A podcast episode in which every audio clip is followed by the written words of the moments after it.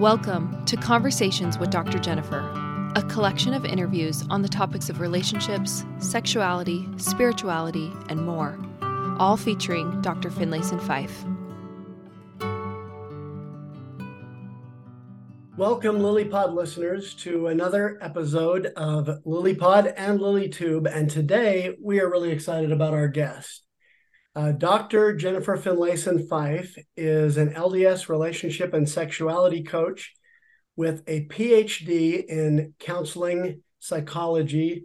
Her teaching and coaching focus is on helping LDS individuals and couples achieve greater satisfaction and passion in their emotional and sexual relationships. And I'm going to ask the first question. And this is a Halloween special. It's something mm-hmm. that, that I've been thinking about for a long time because LilyPod comes out every Tuesday morning. And it happens to be Halloween this year. And so the fear of intimacy is something mm. I'm wanting to talk about. And we're so grateful to have you here to talk about that. I believe the first time you were with us, we you gave mid singles a lot of wisdom just a mm. lot of wisdom for navigating single life. And today we're going to be talking to both single adults and later married couples about this um, fear of intimacy. And if you could mm. maybe just define intimacy for us and how you know how a person would know if they have that fear. Of- right. Okay. Yeah. Why do we get so spooked about intimacy? So, well, what intimacy is uh, I'll tell you what it is and what it isn't because we culturally sometimes make it something else. What it is is the willingness to know another and be known by another, and how deeply you want to be known and know the other, the deeper the intimacy is. Um, what it isn't is validation. Like I think sometimes we think of intimacy as I show you my underbelly and you tell me how wonderful it is. And then I I see your underbelly and then I tell you how wonderful it is and that we kind of link validation with that. And of course when we get that it's an amazing experience to feel like this is something I haven't shared much of and I want you to know it. And you find acknowledgement acceptance kindness. Well that's a wonderful wonderful thing to find. And and validation is a wonderful part of an intimate marriage. Um, but but actual intimacy is just the willingness to show who you are and to really know who the other is, even the invalidating parts of the other, the ways they're different than you, think different than you, believe different than you. You know, so it takes a lot of courage to be intimate. And all of us are at least somewhat afraid of intimacy because, you know, how much do we relish having our partner look at us and say, wow, that's a really unbecoming part of you. Because we all have those parts, right? Or I really dislike that you think that. Um, you know, not many of us love that experience. And um, nor do we enjoy finding parts of our partner that don't validate the reality that we desire. So we're good as spouses or dating couples to collude in sometimes limiting how much honesty there is in the partnership because intimacy is for the courageous. so you could be courageous in a dating relationship and get val- mm. invalidation over and over and over. And mm-hmm. then you decide, do I want to be with this person who's invalidating me all the time? Right. Exactly. Or, so, or is it about the right amount? I want some honesty from this person and they also accept me. Uh, I'm not sure if I quite followed that question. Can you say it one more time? So in, in a dating relationship, you can you say that one more time? I'm not sure if I quite got what you were saying. Well, um, what I mean is it's but when you were talking, I was thinking about yeah. the dating process and how yeah. if you show up and you be brave and you ch- choose to share yourself with a person. Yeah.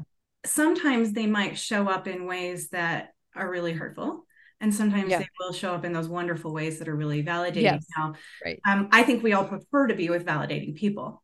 Of course. Well and i would say being very honest when you're dating is a very good time to be honest. Because because you want to find out who is this person and who am i actually with and and are they going to accept me and all my flaws? Yeah and and and can we really accept who one another is? Like are they going to accept me but can i also accept them? I mean yeah can I really know? You know, I remember asking sometimes people I was out on a date with one or two times, like, you know, just like straightforward, like how do you know, I was a little bit older. I was dating people that were older. And so I would say, you know, how, how do you make sense of you not being married this far along? And not because I was saying it was bad, I was in the same boat, but just like, how do you make sense of yourself in that? And I mean, I, I so I think some people were like, you know, this is how I, this is me, this is who I am. And other people were really didn't want to answer that because it was maybe they felt like it was something bad about themselves. So, you know, I just found it was a great time to not waste time. Ask the hard question. Ask yeah. real que- real questions. You know, who are you and what do you care about and so on.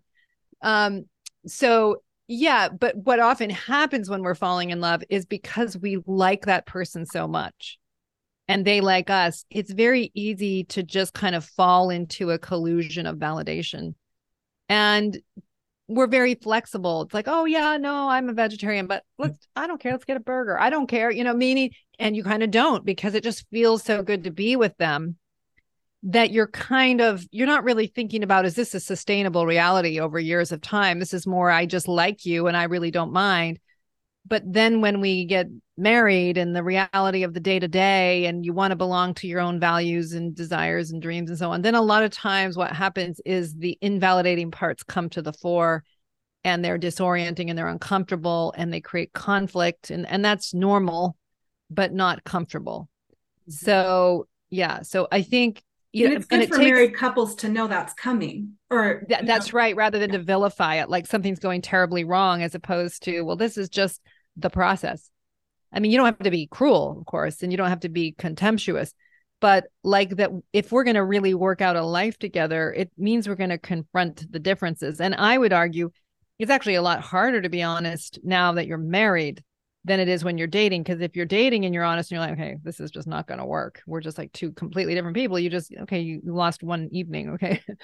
but, but, but if you have a life and a mortgage and children, well, it can be a lot more, take a lot more courage to be in honest conversations. And I don't mean sometimes people use honesty to be cruel or to basically say, you know, I'm just being honest. We everything should go the way I want it to. But but maybe a better way of saying it is to be honest enough to be collaborative like how do we work together given our differences in what we want sexually and what we want around parenting and what we want in terms of our life goals how do we work with one another and be kind to each other while sorting out a way to be fair to both of us and that that does take a lot more temperance and and clarity of mind than often we can sustain in those moments of conflict. You know, Jennifer, we had we interviewed Dr. Greg Baer on this program once, I don't know, probably a year ago. And he talked about how the worst thing you can do when you're wearing a mask dating is to succeed, because yeah. then you have to continue being that false version of oh, yourself. Oh, yeah. And he says yeah. you can never really totally feel loved in that situation because you always kind of deep down know that they're in love with the mask you're wearing. Yeah. And, and I can just say from us, we've told our own audience this many times, but on our first date, I told Cathy, now, if anything develops between us, it's going to take a little time. I was 48 years old at the time, but mm. I said it's going to take a little time because I just got laid off from my corporate job and divorced for the second time. And I'm couch surfing with my parents because I can't afford my life. Mm-hmm. And so, um, yeah. If, and things have changed dramatically financially and otherwise sure. since, since then. But the thing is, um, I told her that on the first date, and she actually wrote me a message that was really beautiful. Mm. And the fact that she could accept me and give me a chance, yes, even though I was in a tough place in my life at the time, um, yeah, that created a warmth and acceptance that I don't think I could ever have gotten if I sat there and sort of made things seem a lot better than they really were. Oh, 100%.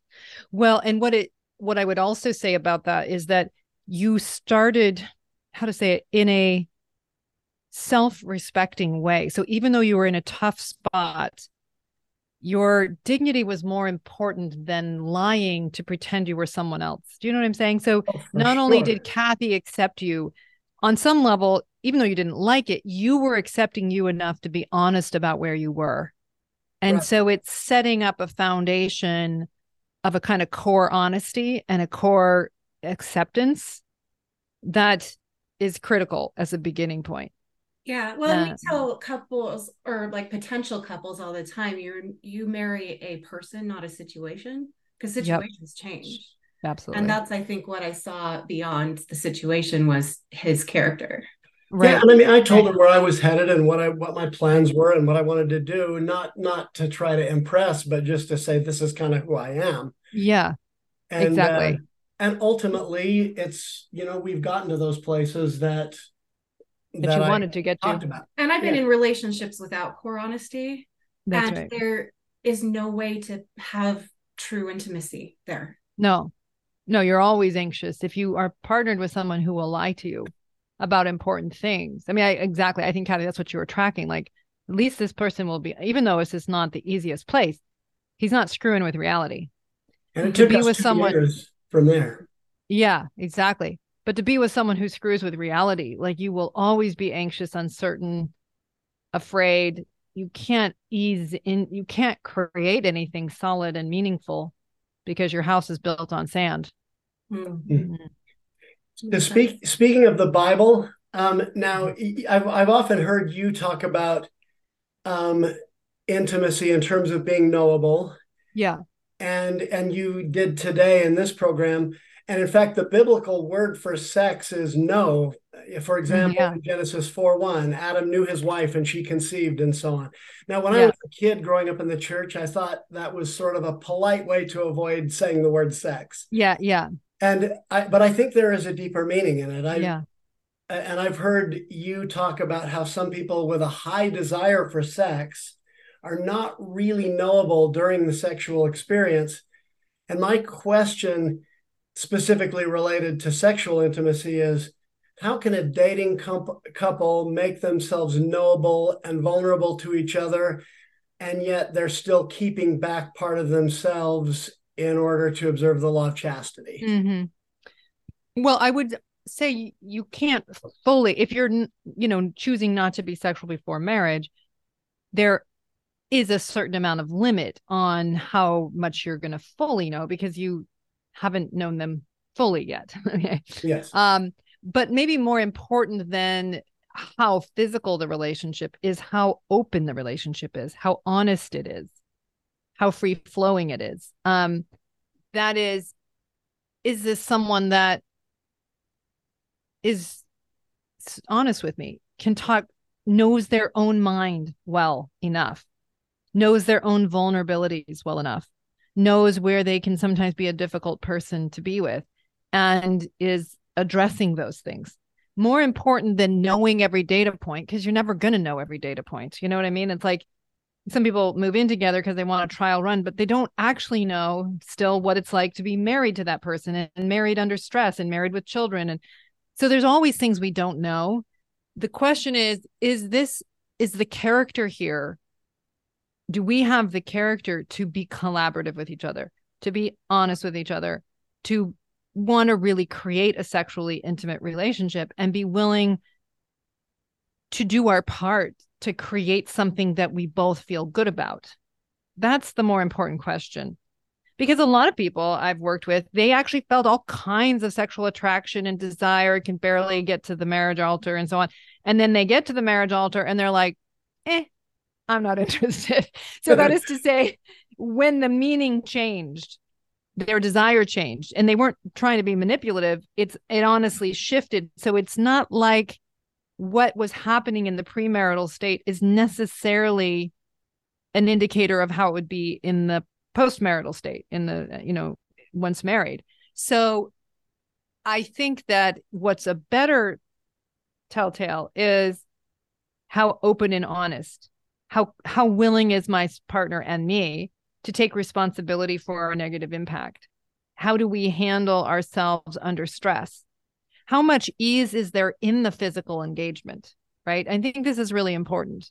I remember my husband saying to me the first time he ever hugged me i just kind of melted into his body.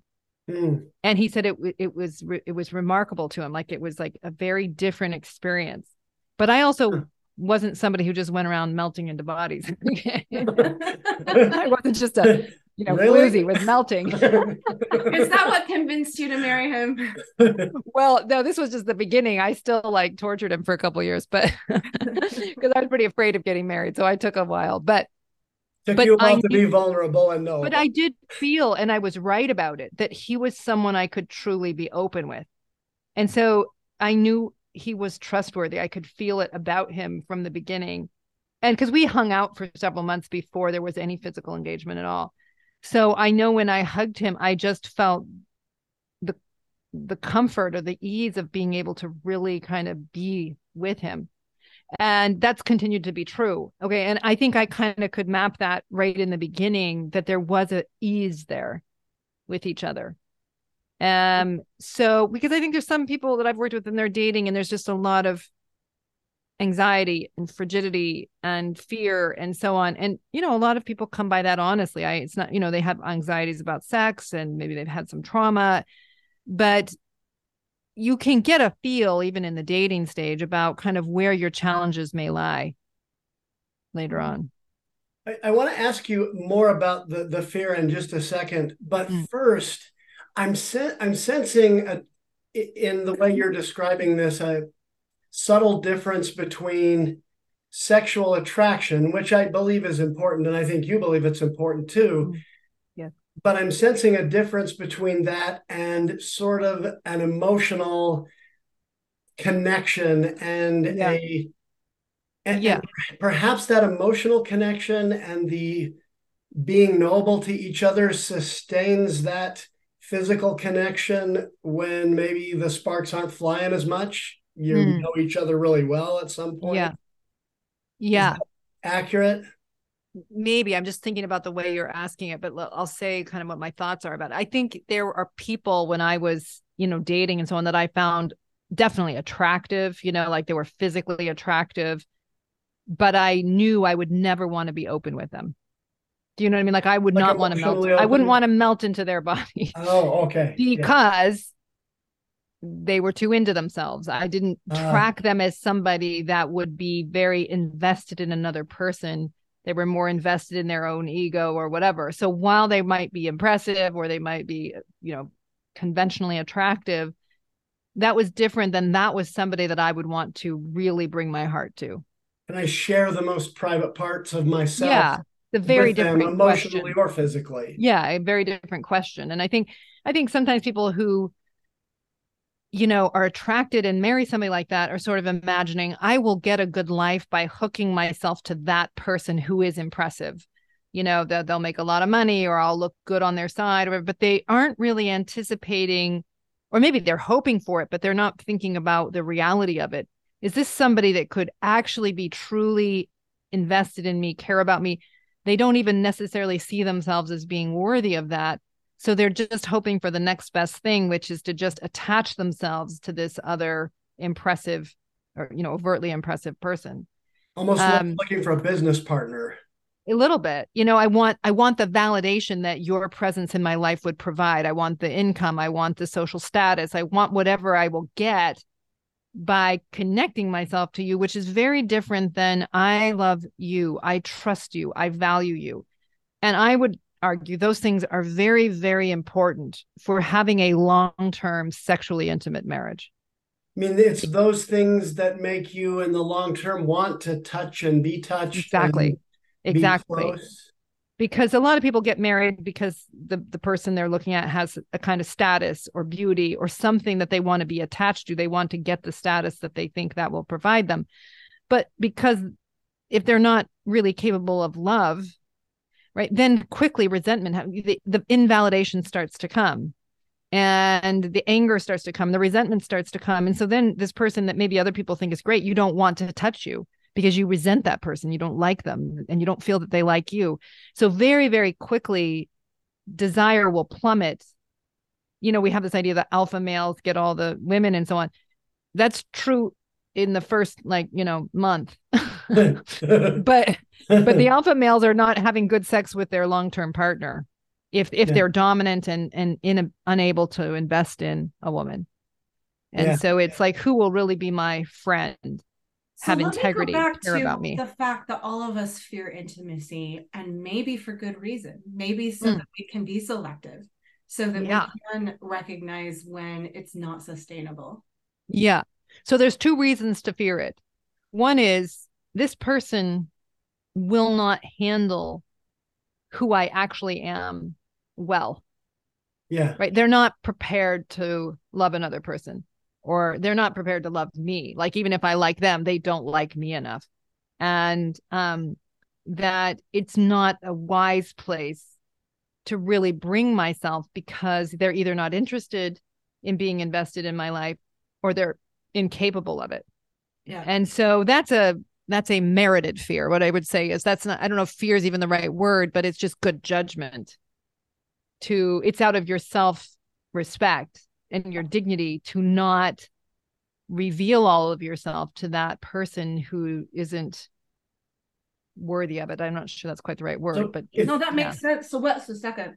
but the second one, though, is fear of intimacy because you don't feel that you're enough. And therefore, the only way you're going to get love is to mask or pretend. So there's a self disrespect in it.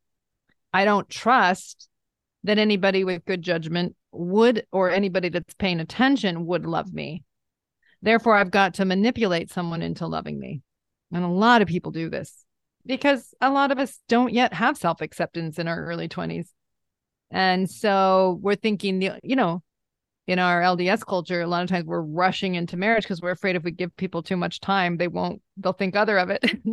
No, Jennifer, I saw that a lot dating Yeah. in the 40s, to be honest. yeah, sure. women I dated, Well, and that Sure. might And that from could come from- from, a former marriage. right, from a prior Right. relationship. I'm uh, like, Right. I'm not sure how open I want to be with you right now because you might hurt me. And yeah, yeah. I and might not be worthy of, you know, your Right. attention or And it sounds like those are two different fears. those are two different things. So Yeah. you might hurt me. You want to think about, am I in an overreaction and it's not actually the person I'm with? Or do I track something about this person that makes me think, even if I would like them to love me, I don't think that they either can or want to. And then it's good to hold your dignity and not not invest more than is going to be reciprocated. But am I struggling to accept myself? Am I struggling, you know, being honest is often an act of self courage, I mean, um, of self-respect to say, I'm willing to show you who I am. Um, I remember a brother saying to me like that he was so much in this state of like wondering if anybody would love him when he was in his early 20s but he said you know if i ever had to date again or something uh, he said i think i'd really be much more in the kind of take it or leave it position which is you know here i am and i'd rather live alone with my dignity than than you know try to to pretend my way into a marriage Right. Because what we all really want is to be accepted. Even if there's invalidating parts of the relationship to sure be sure still accepted anyway. That's right. a. That's right. And there's always going to be invalidating parts of any good marriage. That is to say, places where you're different. There's always gaps Mhm. in any sure. intimate marriage, right? But I think the question is the more a couple can sustain their dignity of themselves and the other, even in the face of those gaps, the happier that couple is. Yeah. feeling of that, that feeling of innate worthiness or something that I have something beautiful and wonderful to share with you if you'll accept it and I hope you'll offer me the same thing. Exactly. Exactly. Um, now I want to add a third fear that that I think people have, and I'm ask you about this. And I I approach this with a certain amount of sensitivity because I don't want to offend anybody in our audience. But Mm. if you go to the church's website and do a search for the word sex, you Mm. will invariably come up with a whole long list of hits where you see sex paired with sin.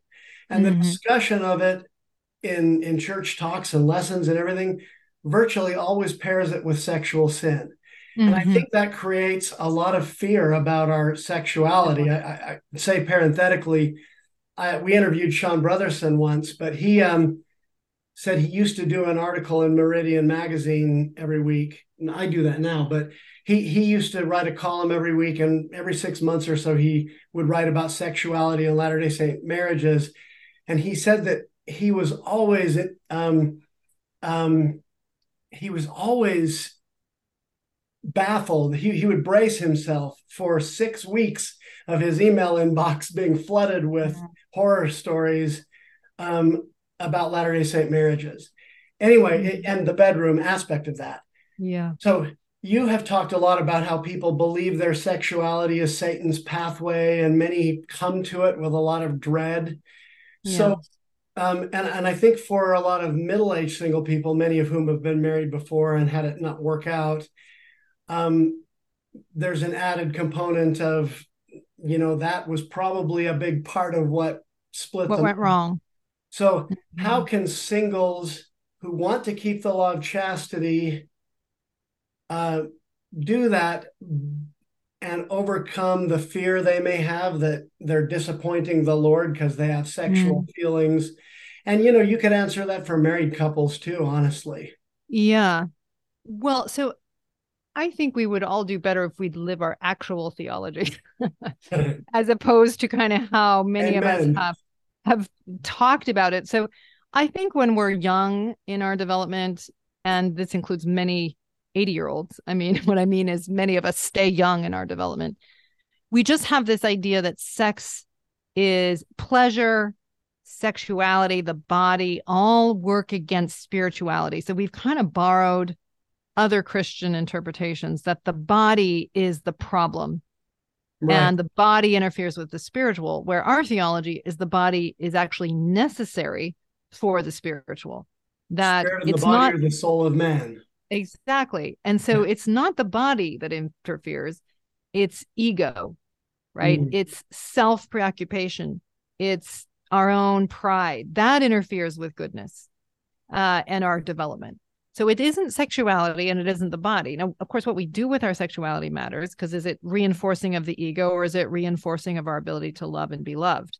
Is it helping us to grow into more loving, wise, kind people or are we using our sexuality to kind of you know keep ourselves limited and unable to be in meaningful relationship so um when we are so afraid of it we will tend to go and reproduce that idea with our children. Like if we haven't worked out our relationship to sexuality we're going to probably be giving lots of fear-based messages probably the same ones we got. And so it's very easy to keep that going. Even though if we take a look at the consequences of that, it's not getting us where we want to go as a people. You know, what we want is the ability not just to get to the marriage altar, we want the ability to have really good, loving sexual relationships in marriage. That's our goal, not just not having sex before marriage. Right. So Which is a big focus have... for young men and young women because yes. we want to keep them Right. We want to scare them from using their ego to satisfy the validation yes. they want. right. Not end up in the kind of relationships we want them to have. But then right. get there, they don't know what to do. That's right. And fear is just not a great motivator. It's an intuitive motivator. It's what we will do when we are afraid is we use fear to get other people to do what we want. But it's not a good motivator. Love is a much better motivator in terms of fostering us getting where we actually want. And so you know, we can as a people value sexuality, actually see it as a beautiful, amazing reality, a gift from God, even. And that's why you want to be careful with it because it matters what you choose. Yeah. And so, you know, talking to adolescents about what they ultimately want, which is a loving, intimate marriage down the road, is looking at porn going to get you farther or closer from to that goal, right? Is, you know, basically doing things that are indulgent and sort of self focused going to help you be capable of that or not. So it's not a limiting out of rejection of sexuality, it's actually out of cherishing sexuality and intimacy to manage yourself to keep it special. And the very muscles that you need for managing yourself around that are muscles you need in marriage. Because it's not a lot of times people have a, the idea okay i got to the marriage altar now it's a free for all right? Like like just whatever i want you have to do it because you're my wife and that's your divine calling. And and that doesn't go well. like we still have to be bridled and yeah um, and by bridle Uh, yeah and by bridle, i think of that as like you put on a on a horse is this amazing energy but for it to be good you want that horse to go in a direction that's positive not just be or like a, a fire You don't want a fire to burn down the whole place. You want it to be contained in a way, not out of shame, but because now it's a good thing. So I'm not I'm not trying to promote oh containment and guardedness in marriage in the in the kind of fear-based way. I mean that but to direction. Exactly. And that self-control is a fundamental part of it because you want to love and be loved with it. You want to create good with it. You want to nurturance and something that's soul mm. expanding to be created, not just, you know, j- not just pleasure for its own sake. And I, I have nothing against pleasure. I'm just saying that the meaning of what you're creating really, really matters. And so that takes self regulation and takes self awareness and the ability to control one's impulses around sexuality. It's just an essential part of creating a meaningful relationship to sex and to another person. I mean, if oh, I don't bridle it to some extent and I go hit up every beautiful woman I see, you know, that where that might be interesting, I lose the most wonderful woman I've ever known. Exactly. Um, and that doesn't serve me. It certainly doesn't right. serve her. Right. And, but I think you're right. It's the scripture talks about bridling our passions when we bridle a horse, we are directing and controlling it. We're not shooting it in the head. Right. Exactly. That's what we tend to think that is you just like snuff it out. Like, no, you don't snuff out a horse. you direct that passion. The passion is good. I mean, so how do you use it? That's the question. And I would also say, like, people that that run their life only by their kind of hedonistic drive are quickly running themselves into hell. It's not just that they ruin their relationships, which matters. It's not just they hurt other people, but they they interfere with their own ability to respect themselves and to have people that trust them, to have true friendships because they aren't yet capable of being trustworthy. And that's a big, big cost. That's a big price to pay. So, learning self control is the way to have a good life. You know, in our lesser minds, we think of it as like, I don't want people to tell me what to do. I want to do what I want to do. And and I understand that, especially if you come from a fear based relationship to authority, that rebellious part of you that just wants to do what you want to do is going to be strong. But when you really think about it, the people that really claim a good life have internalized the ability to prioritize what matters most to them and what they want to create over what is immediate and sort of reinforcing in the immediate sense. Jim Rohn used to say, "You you can't avoid pain, but you have to choose between the pain of discipline and the pain of regret."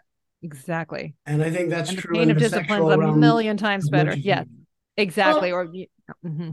I I just want to to say that as I've been listening to Room for Two, and really a number of your podcasts in addition to that, you never seem to flinch or make immediate judgments, even when you hear some things that I think most of us would shudder at. And mm-hmm. I wonder how you do it. I mean, because I because when you're mm-hmm. you're saying, I recognize they're living hard lives, like they're real yeah. choices that aren't good for them but but then you meet them where they are like in yeah. a beautiful way and how do you do that yeah i do i mean i think I don't know for sure. It takes a little bit to sort of articulate what feels pretty intuitive, but I think I guess I tend to think of people, all of us, is in some ways we come by our blind spots honestly. That is to say, we we have a history of biology or whatever that's allowed us to see the world in the limited way that we see it. And the person sitting in front of me is revealing their blind spots as well as the pain that those blind spots are causing them.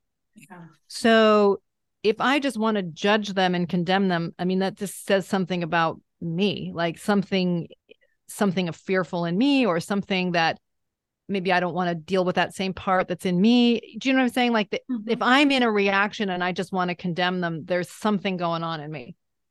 Yeah. If, however, I can hold their dignity and my dignity, part of it is I don't know what I would be doing if I were in their shoes. I might be doing worse than they're doing. I mean, how do I know? right like i mean that that they have walked a different path than me so there's no point in condemning them i just have to do my job which is to care about that person as another child of god another human being on the planet who is coming to dignity me for you and for them i love yeah that. exactly and then do my job which is to do my best to offer to them what i can see that they can't see yet because that increases their agency Yeah, yeah. It just increases their ability to choose better for themselves to the degree that they can see what I'm saying. Yeah. Yeah. That's honestly what I see in that podcast is you want to reach out and rip away all of these things that are blocking their views. Yeah. Um, and you know, I mean, you don't do that in any sort of rough. Yeah, yeah. But it's just kind of very- piercing through a little bit like because a lot of times when we are in self some version of self-deception, a part Mm. of us knows, I mean, we don't really know it. That's why we're coming to get help, but some part of us knows that that we're not clear-headed. And so it's often not that difficult to kind of pierce through all of the layers of self-justification and stories and so on and to kind of go uh, get a hold of the thing because like their soul recognizes it when it's right. Yeah. Ah, you know i'm not always right but it's like when it is right you can feel this kind of like awareness that that is something true. Even if my limbic brain is trying to make it not true or is afraid there's something there i've got to deal with. And that's really what helps people. It really is because the truth sets us free and the truth hurts and none of us enjoy it in that moment of kind of disorientation but but So it does help have you to be orient a bit invalidating yes I do. while holding that uh that that dignity for both people. yes And exactly pierce through to truth yes and it and and have them still trust you. Yeah, because you know what? Why I think they trust if it when they do is because they can feel that I do care about them yeah. and I trust them enough to handle what is true.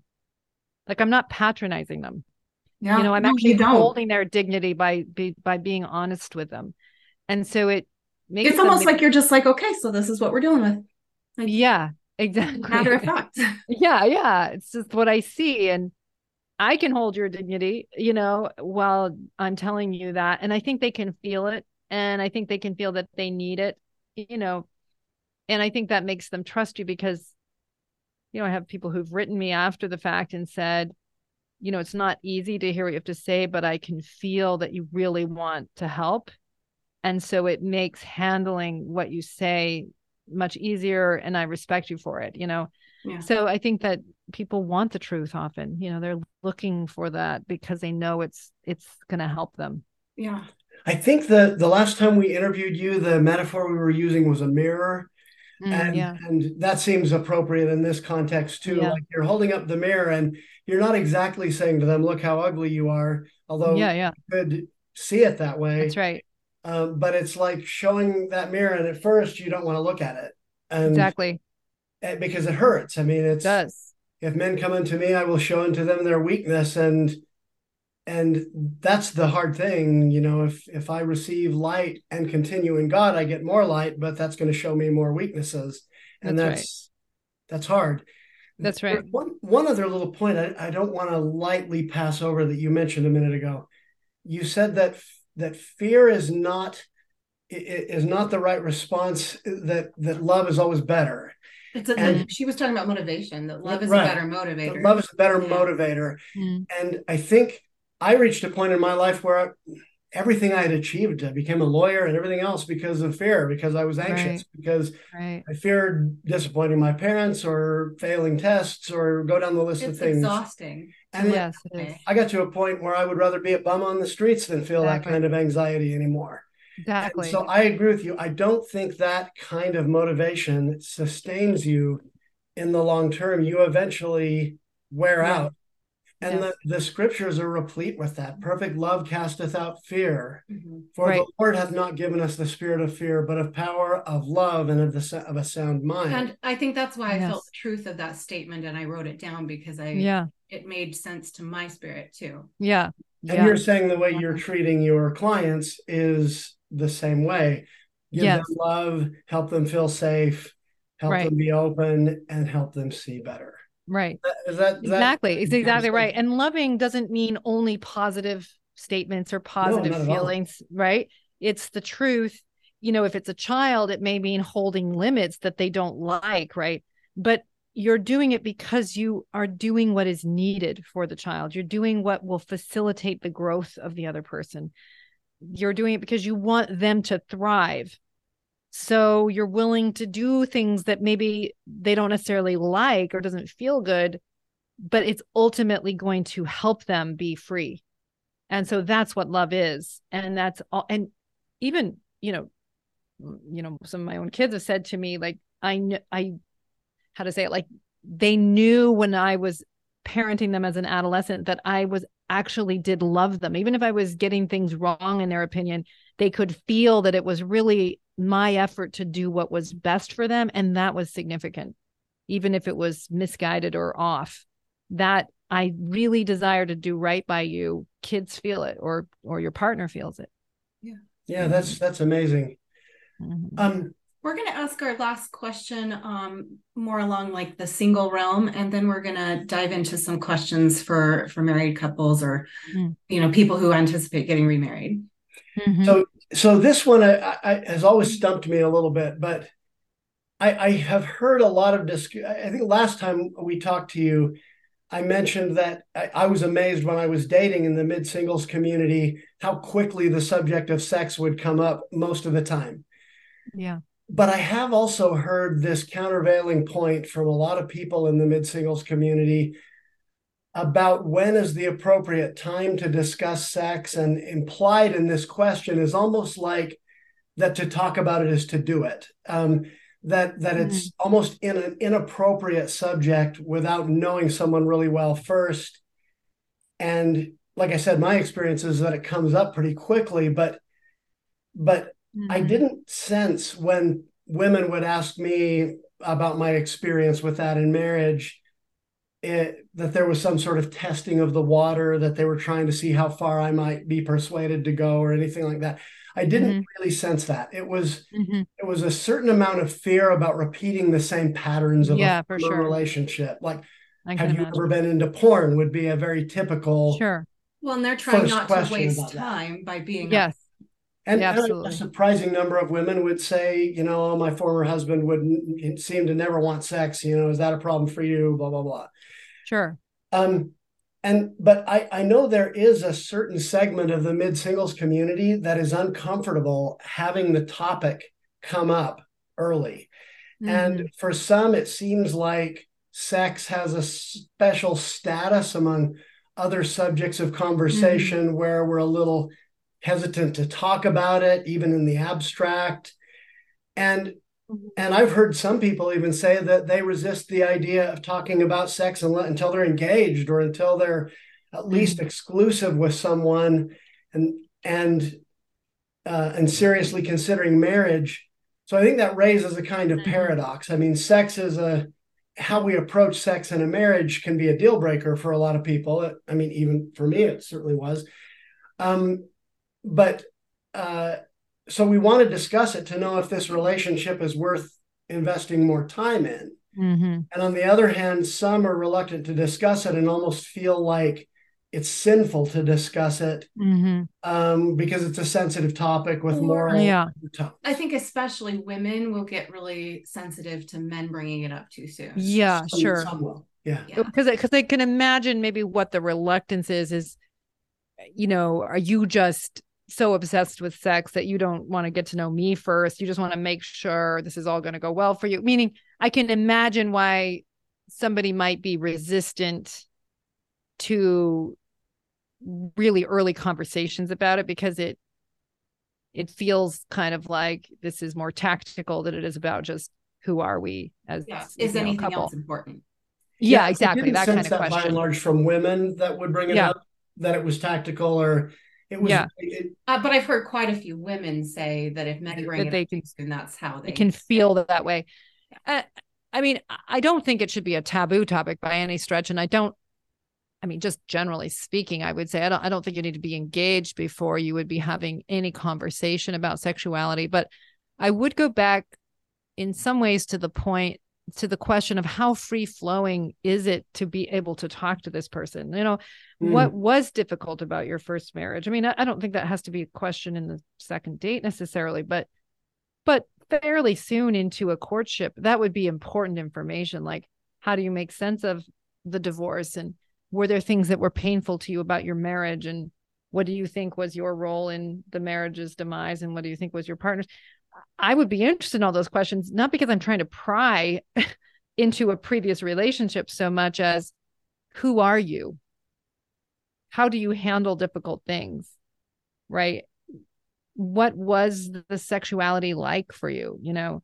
What do you want to have be different? I mean i would care about how my partner thought about those things because it would tell me a lot about their maturity if they're like oh it was all her fault she was the loser you know i would be like mm, i'd be suspicious oh, 100% and i want to yeah. go back to one of the most poignant um, things you mentioned in, and I believe it's uh, episode 24 of Lily Pod, if anybody mm. wants to go back mm. and listen. And it was wonderful, and we kind of addressed all different things. But I love that you said the number one quality to look for in a person is someone who is self-reflective, someone who knows their own mind, someone yeah. who knows how to make changes when needed. Like, because yeah. that's someone you can grow with. That's someone you can actually exactly. collaborate with.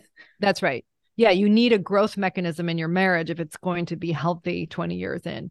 Mm-hmm. And if you don't have that ability to be self aware and to be honest with yourself and to take feedback and consider it honestly, you're not going to do well. Right. It's just not, it just won't happen because that's what marriage requires is the flexibility and the honesty to keep recreating something honest and meaningful for two people. So it's like it's like yeah, it's like trying to drive a car without a motor. I mean, you know, I actually really love what you said about keep re- recreating because that's one thing that we believe is that there are too many people and i think it's portrayed so much in the media in um, even fairy tales that mm. you you fall in love and then maybe you fall lock it in and yeah, you yeah. can't help mm-hmm. it and right. something you choose. Exactly. Like it happens to you. Yeah. Yeah, mm-hmm. it happens to you. Exactly. And so when you're saying we need a growth mechanism because we have to keep recreating, that's very yeah. intentional. That's yeah. not falling in prey to circumstance. No, that's right. That's right.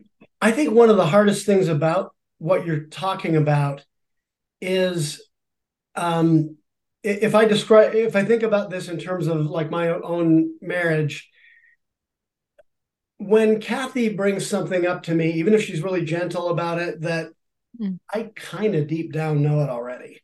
Oh yeah, sure. And and it's like don't say it. If you love me, stop talking. my my info- I see it right now. Well, and and you know you've got something that going on like that with yourself, and it you maybe had this since you were a kid. You know, like I I know, for example, I'll admit it in front of the whole world right here my worst fault is that I'm kind of overly sensitive sometimes, and I take offense when no, somebody doesn't mean it. Mm-hmm. And okay, so I know that's true of me, but mm-hmm. if if she brings up something about me that I'm already a little sensitive about, I might be inclined to get defensive and rational. Mm-hmm. No, I'm not mm-hmm. like that. Here's and maybe even point the finger. Well, this is fine coming from you when yeah yeah right um, and so always helps always makes things better when you do that but yeah i, I think it, it does it does take a highly evolved person to to be able to receive that feedback and think okay let me be honest with myself for a minute mm-hmm. what was my role in that conversation that went south or that's right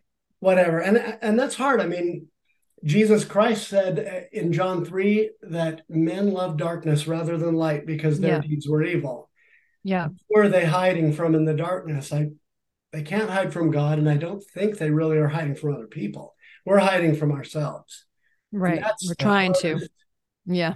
And so, but I think if you can do that, if you can confront that, if you can look in that mirror without life gets so eyes, much easier. That's the thing is we get lulled to talk about productive discomfort versus unproductive discomfort. Going back to the quote yeah. earlier was, you know, we think we're going to trick ourselves and our partner and God and whatever, and just like pretend that. And if you really love me, you would pretend with me that that doesn't exist.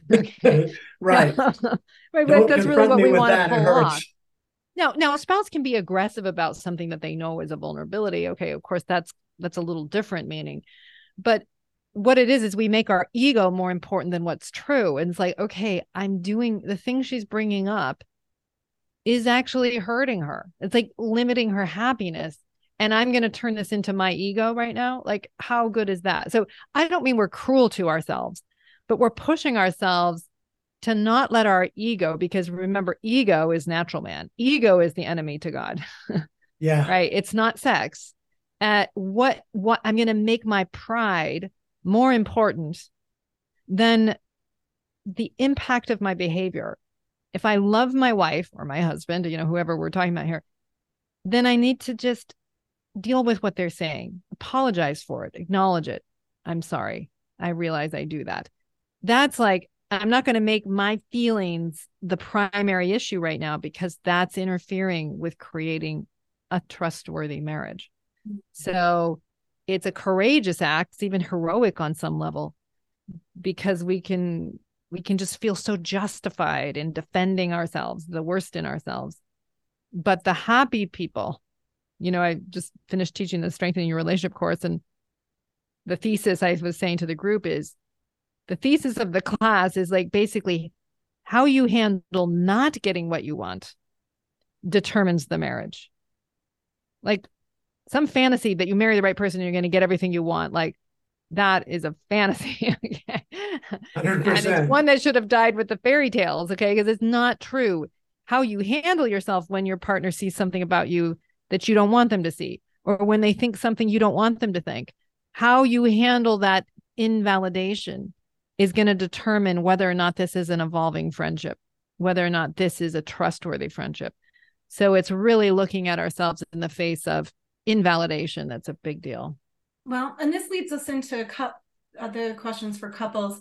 Um, I really, really quickly want to just summarize. I think the answer to when to bring up the topics of sex. I, it seems like you want to balance between not ever having it be taboo but not right. ever having it be the only thing or like yeah for sure treating a person like this is the most important thing and there's nothing else to yeah. discuss yeah um, exactly being a whole person discovering your ability to have growth mechanism exactly and and not to mention that if you're so obsessed with sex that you're bringing it up on the second date and you even get an answer that seems satisfactory to you your mm-hmm. disposition mm-hmm. around sex may actually be the thing that ruins it in marriage, not whether or not she or he could respond on a second date. Does that make sense? So it's like, right. How, how or even how your disposition when... about sex while you're dating might make it so that you can't get married to a person who wants a healthy right. That that's right. That's right. That's right. Yeah. So a lot of times we're like, how am I going to decode if this person's going to give me what I want versus who am I around this? So, in other words, it's important to overcome the fear of intimacy that's not helpful, the kind that am I, you know, am I invalidating and disrespecting myself in in what I think I have to offer? Yeah, or am I basically relating to a person more like a self object, mm-hmm. somebody that's supposed to give me the sex I want? and that's actually the thing that's ruining my ability to have a good sexual relationship mm, much more than when we have a conversation so i have nothing against mm. conversations mm. i just want people to look more at who they actually are yeah that's the more important thing in your ability and who am i dating what am i tracking exactly them? who am i and who is this person yes yeah, if i awesome. can throw out one hot tip to the guys too if you send a girl a message on facebook or where dating site, whatever, don't start off with "you're so hot." Um, you know, I, I I got compl- I get heard heard complaints from women all the time about guys doing that. They come up with something overtly sexual the very first time they even approach a conversation. I've never met a woman who doesn't like being told she's beautiful as long as that's not right. the only thing. Yeah, but, I'm sure many women don't mind being told that they're hot, but I do not want to date you because that's what you value at such an extreme degree that that that's right. where you're starting this conversation as opposed to who are you as a person. Right. It just speaks right. to so the person I think you're is. saying uh, indicate what you value by what what you bring up when. And have a little yeah. Hmm. Now, for sure. Okay. For sure. So here's the the cup the questions for couples. So many singles and also later married couples, they have experienced arguments, hostility mm. in a former spouse, um, maybe former former marriages that um, specifically related to sexual intimacy.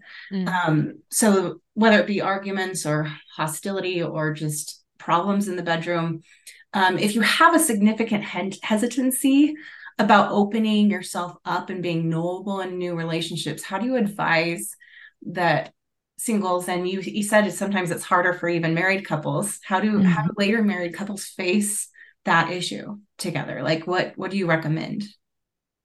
Well I, I think it's more a relationship with yourself that you have to get worked out. Like and, and maybe you need a therapist or a coach or somebody to help you think through it but like why where do i not accept myself to be open when i deem it a good idea to be open that that I can feel too much shame or too much self rejection to really be honest about who I actually am. Okay. Right? So so why am I struggling to be at peace within myself with who I am? Because okay. that's a fundamental relationship to be getting worked out if you're going to be at peace with anybody else ever. Oh, I love that. That is so poignant. Um, because and that really goes for both married couples and those who are single. Yes. Because that peace in ourselves is what's going to lead to more intimacy because definitely the fear that's unmerited, the fear fear that's not wise is the fear that I am not showing up or I'm not showing right. up in my strength. I'm not feeling that I have anything to offer here. Right. And no no partner's going to going to solve that for you. And if you think that's fundamentally true, you aren't actually interested in an intimate relationship. And so you're never going to have one. Because you're going so, for the validation, not yeah, and you're wanting the to extract love and extract approval, but you're never going to believe it even if you get it because you think they don't actually know who I am. And so until you're willing to let someone in on who you are, you're not going to be capable of or desire an, a truly intimate partnership. And so it will cause you pain. Okay, I I I appreciate that, Can I, can I say one thing on that though? Yeah. I, I I agree with everything you just said. With this caveat, I think when you're dating, when you're out there in the dating world, you're uniquely vulnerable to rejection. You you get um yes. And you every time you However, ask a person for a date, you're yes risking. But this that. is what I would say. It has to be a pretty good person to be better than no person at all in your life. so what I mean is you're vulnerable to rejection. Right. But if somebody can't handle who you are, why would you want to be with them anyway? Do you see what I mean? So it's a very good time to get rejected because it, it's that is to say, if who I am, I remember a guy that just pro- seemed interested in me, and I just kind of felt like he's projecting onto me. He doesn't really know me, and he wants a certain kind of wife, and I don't think I'm that person. And so I just began to be more honest with him about who I was and what I thought. And soon enough, he wasn't interested. And and that was good. I mean, why, why would I why would I ever want to marry someone that didn't fundamentally love me? So I actually think that's way easier to have somebody reject you on the fifth date than 100%. 10 years into marriage. I so, think your statement 100%. is very wise, but it required a degree of self knowing in you and accepting yourself and um, that self acceptance and that peace. You can tell yeah. that you work that out because yeah. how how do you respond to rejection from other people otherwise? Right. And I, I I agree with that. I mean, it wasn't fully worked out. In fact, in on some level, I thought I may lose a good person because I haven't gotten this piece worked out yet. But I don't want to be with some he should know who I am. Hmm. He should know how I feel. What because he deserves are. the information and I deserve to know if he would love me in the face of that information. So it's it's not that I was like fully at peace. It's that I still valued myself enough to be honest. And that does take some courage. But it's I guess what I'm trying to say is if you're going to depend on how other people feel about you to manage your sense of self, you are vulnerable, married or not. I, I didn't take a oh, tally, right, but right. Li- listening to you on Room for Two, I was surprised by the number of couples who admitted talking to you that they had lied to each other about various things. Yeah, yeah. Dating. Right, which created all kinds of resentments later on because right. wait, did you trick me into this marriage? And I didn't never know he did porn until after we'd been married yeah. for five years, exactly. you know, or whatever. Exactly. Exactly. And. I mean, there were things like that both ways, as I recall. But I think that happens a lot. But that happens a lot. And, Yeah. and I will tell you, I think dating was easier for me in my 40s than in my 20s. And the only thing I can put that down to is I was more comfortable in my own skin. Yes. I mean, in my 20s, if a girl turned me down, I couldn't do anything but stare at the wall for three hours. You know, I was so embarrassed. Exactly. And, yeah. and, you know, I'm not saying it was ever fun to have someone say no or that it didn't feel a little bit invalidating, but exactly. I think if you have a strong enough core, you'll have the courage that you're talking about and you get over it pretty quickly. Yeah. And it's just essential. If you want a good marriage, you got to do that. It's just like a non negotiable. Yeah. Because again, you have to work out your relationship to yourself, or you have to at least be fair to yourself. Even if you don't like what you're revealing, it gives you a chance. right. Um, yeah, I, I, one of my favorite movies is about a boy, and he's basically somebody who just deceives everybody, and then he has this shift, and he's like, it would be better to lose this person, but be honest with her, you know, and. I mean, it's not like a straightforward thing. It doesn't just all come together, but that becomes the foundation of his own dignity and a real relationship. yeah, And I just think it's a critical piece. I think what you said is is we're all vulnerable to rejection, married or not, if Yeah. we use others to manage our self sense of self. Yeah, right. Exactly. to feeling terrible because we're just putting the locus of control outside of ourselves. Yeah. And we need to be clean within ourselves. and that's one of the greatest gifts of being single for a time. Um, Yeah, is to exactly. really work that out. I agree with that. I really do. That was Would it surprise you that I can't say for certainty everyone, but almost every woman I dated and got to know very well in my mid single years, the sexual relationship had something to do with the divorce? yeah. No, I'm sure that's true. I mean, Yeah. people don't say it out loud in public. They don't get up and Well, I would- at the yeah. meeting and talk Right. about it. It, no, absolutely. And I, I would say sexual relationships often reveal the relationship. They are like um, a Dr. Schnarch would say they're a microcosm of the larger relationship. And our our ability to be knowable is often showing up very much around sex. And it's not just because, oh, there was all these repressed women and and therefore the sex was bad. I mean, that certainly can be a factor. But a lot of times there's a lot of men that are very anxious about sex too, even if they're the higher desire person. And so it creates this kind of it's a tough place to pretend sex. I need And this so- from you. Well, if you need it, I can't give it to you. Yeah, exactly. I want to Exactly. be chosen, not needed. That's right. That's right. Um, So yeah, it's a it is a it is an important workspace in a couple.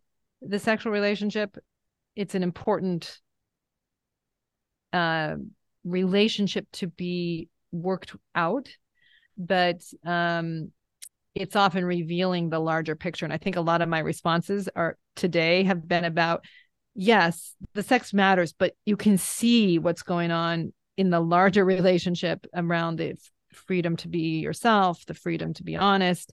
That all really matters. Okay. Um, so another one of my questions was um, for for later married couples who fear another divorce. Um, who how would you recommend they co-create a new marriage that will stand the test of time rather than falling victim to problems they experienced before? Well, you want to look at your the common denominator in the two marriages, which is who you were, who you Yeah. are, and how did you participate in the failure of the other marriage, even if it was just putting up with abuse. You know what I'm saying? So there, but there's still a role. Was it that I was blind to or wanted to believe the person that wasn't in fact trustworthy? How did I get myself into that marriage? So the point isn't to blame. The point is to see yourself and what can I learn from it because you want to make sure you use it to learn from it so you don't just go and repeat it and have this you know have to learn the hard way again um so that's the biggest thing i would say is what can this thing has been very painful painful to lose a marriage but at least i can make it more worthy by extracting all of the truth out of it that i can Yeah, myself. extracting truth. I like that. You talked about how Dr. Schnarch says that marriage or is a or that sorry the sexual relationship is a microcosm of the marriage, which I think uh, is often true. Where I might take issue with it is someone has sexual abuse in their past, or Mm.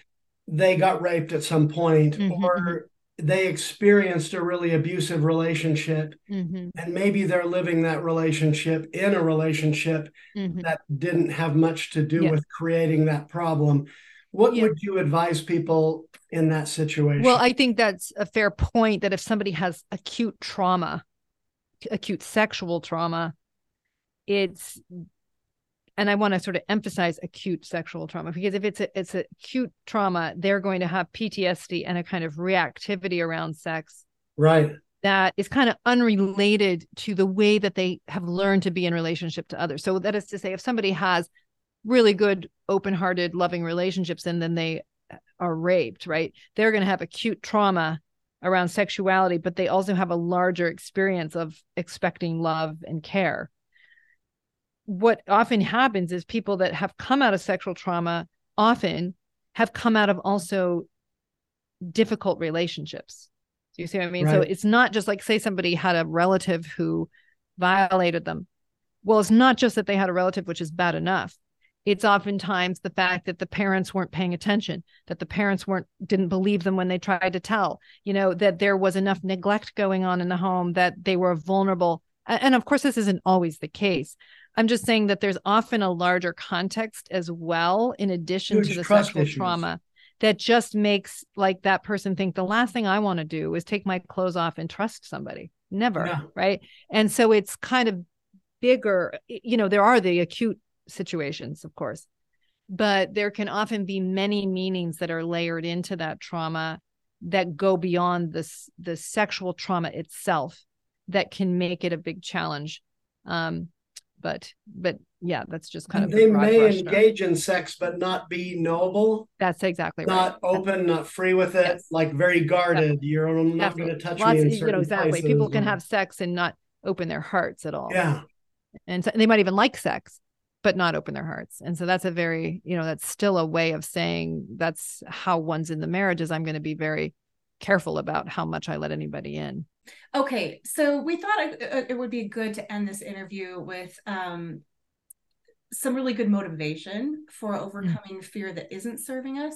Mm-hmm. Um, so, kind of beginning with the end in mind and doing personal work necessary to achieve true intimacy, um, and to get that those common roadblocks of fear out of our way. Um, So, our last question is: for those who do the work to overcome their fear of intimacy, what do you what do they have to look forward to in their personal lives and Mm. potentially in a connected, collaborative, intimate marriage? well i would say what you have to look forward to is more peace with yourself so i think any good therapy um any good friendship any good relationship is fostering your honesty with yourself in it that you can dare to show who you really are not because you're going to like everything you see but in and not to just get someone to tell you it's all okay.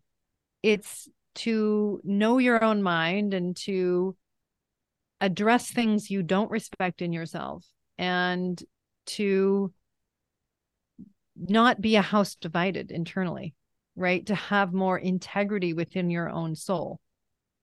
Because when you have that you're less needy for p- approval.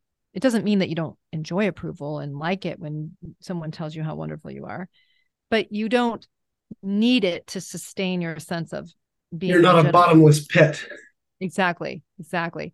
And you can kind of hold your dignity and you can look in the mirror and say like you know i i like me. I'm okay you know and feel a genuine peace with yourself not because you're perfect or flawless but because you can accept your humanity and accept that you're a work in progress and let somebody in on that imperfect process just as you let them be imperfect and knowable to you too well that's just like the only way to live i don't Yeah, you know if you don't have a that marriage between two hu- imperfect humans that accept each other. and are exactly and are genuinely honest then you can like lie next to each other and actually be at ease Mhm. Well, and accept themselves first. I think that's, that's, right it's just really fundamental because you know I, I didn't get married till i was almost 30 i had therapy in my you know mid 20s that was very helpful to me i think I just kind of knew I'd rather be single than marry somebody that wouldn't or couldn't know and accept me. It just wasn't worth it to me. Why would I do that to myself? And so, but I think that when I was in my early 20s, thank goodness I didn't get married then because I think I was much more like hoping somebody would just tell me I was enough and make me feel good. Uh, that was more what I maybe thought was the goal. But I think towards the end of my 20s, I thought, no, it's just somebody that I can really know and be known by, somebody I can really be myself with. And have that kind of a friendship in life is just such a gift to oneself and to the other. Oh, I love that. Yeah. It that never blows so cold again.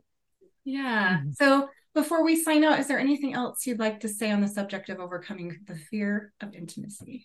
Well, I would just say daring to be honest takes a tremendous amount of courage, right? Because we're basically saying bye bye validation, you know, but it's the beginning of something solid in yourself. And mm-hmm. so it does take courage, but it is the path into a true self confidence. Yeah. I, I, love that. And thank you so much for being on our show today and talking about overcoming the fear of intimacy. It's um it's a great episode. It was such a good um, conversation. Thank you so yeah. much. We appreciate your wisdom and your friendship and yeah. um and just everything that you brought to the table today. It's really a rare privilege. So remember. Thank you. Anytime is a great time yeah. for more love in your life. Thank you for watching and listening. Thank you so much for listening. If you enjoyed today's episode, we ask that you please rate, review, and share the podcast so that more people can find and benefit from Dr. Jennifer's work.